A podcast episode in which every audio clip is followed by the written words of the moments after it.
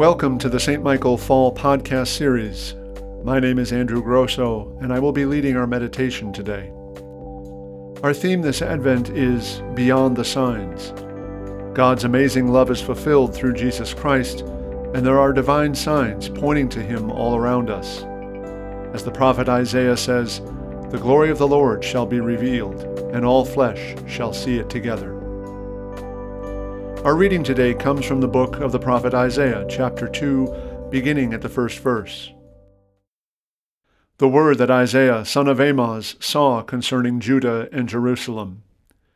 In days to come, the mountain of the Lord's house shall be established as the highest of the mountains, and shall be raised above the hills.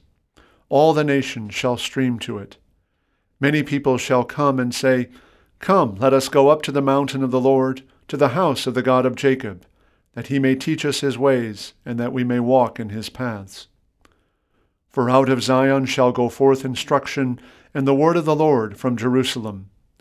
He shall judge between the nations, and shall arbitrate for many peoples. They shall beat their swords into plowshares, and their spears into pruning hooks.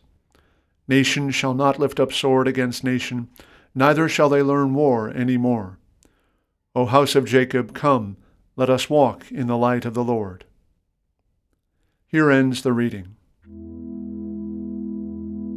One of the most remarkable things about being a Christian is that we ourselves are called to be signs.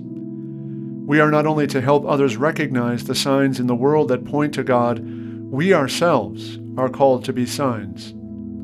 In fact, we are called to be one of the principal signs in and to the world of the presence and activity of God. And we hear something of this in our reading from Isaiah. The sign that enables the nations to see God at work in the world is nothing other than the covenant community of God's people. The faith and practice of God's people, their way of life, and their relationships with one another, and even with those outside the community, these things are intended to be signs that point people to God and invite them to share in that same faith and that same way of life.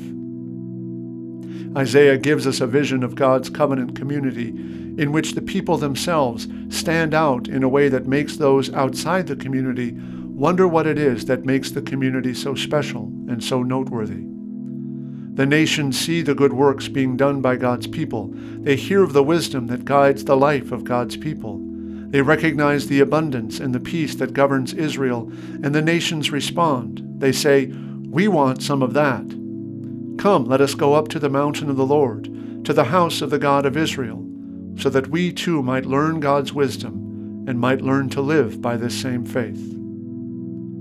The uncomfortable implication here, of course, is that if God's covenant people fail to live up to the call of living in a way that points to God, the nations may never come to walk in the paths of the Lord. Knowledge of God is not self evident we often have to work to discern the presence and activity of God in the world.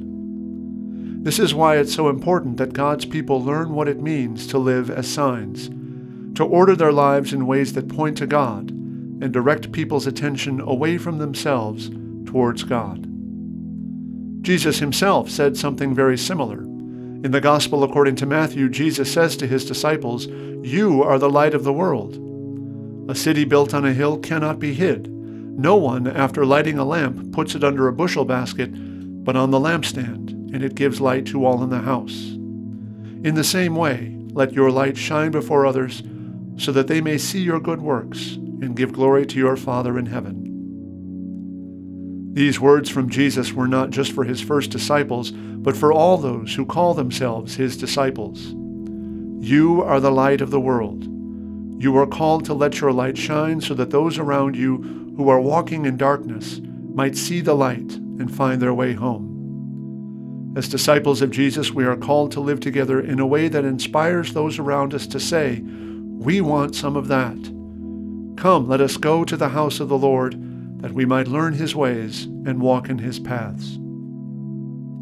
It is a daunting challenge to realize we are called to bear witness to God Himself, to be God's ambassadors but it is also a tremendous privilege. There is no greater honor we might have than to testify in our words and in our deeds to the wisdom, the power, and the grace of the one through whom all things exist, and through whom all things are being redeemed, to the honor and glory of his name. Amen.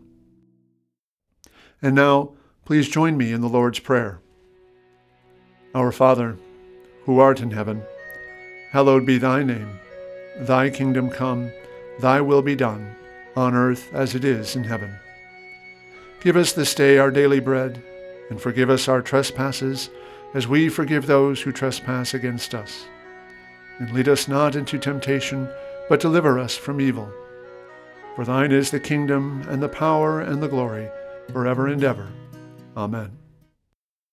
Almighty God, give us grace to cast away the works of darkness and put on the armor of light.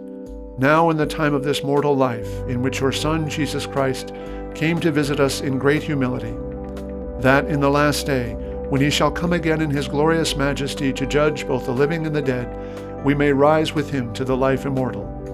Through him who lives and reigns with you in the Holy Spirit, one God, now and forever. Amen.